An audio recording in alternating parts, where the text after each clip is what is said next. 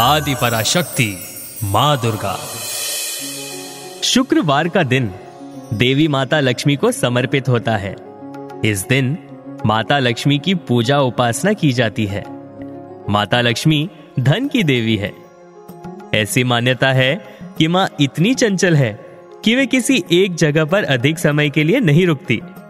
इसलिए लक्ष्मी माता की कृपा आशीर्वाद पाने के लिए व्यक्ति को निरंतर इनकी पूजा उपासना करनी चाहिए। लक्ष्मी माँ विष्णु भगवान की अर्धांगिनी है और माता लक्ष्मी क्षीर सागर में उन्हीं के साथ रहती है। विष्णु पुराण के अनुसार ऋषि दुर्वासा ने चीर काल में एक बार स्वर्ग के राजा इंद्र को सम्मान करते हुए एक फूलों की माला दी।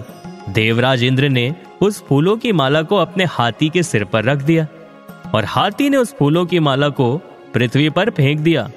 ये देखकर ऋषि दुर्वासा क्रोधित हो उठे और उन्होंने देवराज इंद्र को श्राप दे दिया कि आपके इस अहंकार के कारण आपका पुरुषार्थ क्षीण हो जाएगा और आपका राजपाट भी छिन जाएगा।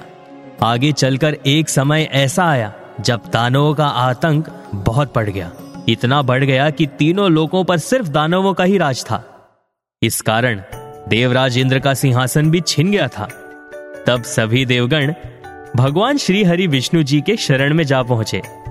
भगवान ने देवताओं को समुद्र मंथन करने की सलाह दी और कहा कि इस समुद्र मंथन से आपको अमृत की प्राप्ति होगी और इसका पान करने से आप सभी अमर हो जाएंगे और इस अमरत्व के कारण आप दानवों को युद्ध में परास्त करने में सफल रहोगे। भगवान विष्णु जी के कहे अनुसार देवताओं और दानवों ने एक साथ मिलकर क्षीर सागर में समुद्र मंथन किया।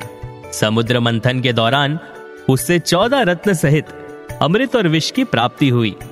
विष को भोलेनाथ ने अपने कंठ में समा लिया। विष के प्रभाव से उनका कंठ नीला पड़ गया और इस कारण वे नीलकंठ कहलाए। अमृत पीने के उपरांत देवताओं ने दानवों को परास्त कर दिया और अमृत ग्रहण करने के कारण देवराज इंद्र भी ऋषि दुर्वासा के श्राप से मुक्त हो गए। और इसी समुद्र मंथन से माता लक्ष्मी की भी उत्पत्ति हुई, जिन्हें भगवान श्री हरि विष्णु जी ने अर्धांगिनी के रूप में स्वीकार लिया। लक्ष्मी माता का मंत्र ओम श्रीं ह्रीं श्रीं कमले कमलालये प्रसिद्ध प्रसिद्ध श्रीं ह्रीं श्रीं ओम महालक्ष्मी नमः। तो ये थी माता लक्ष्मी के उत्पत्ति की कथा। ओम दुम दुर्गाय नमो नमः।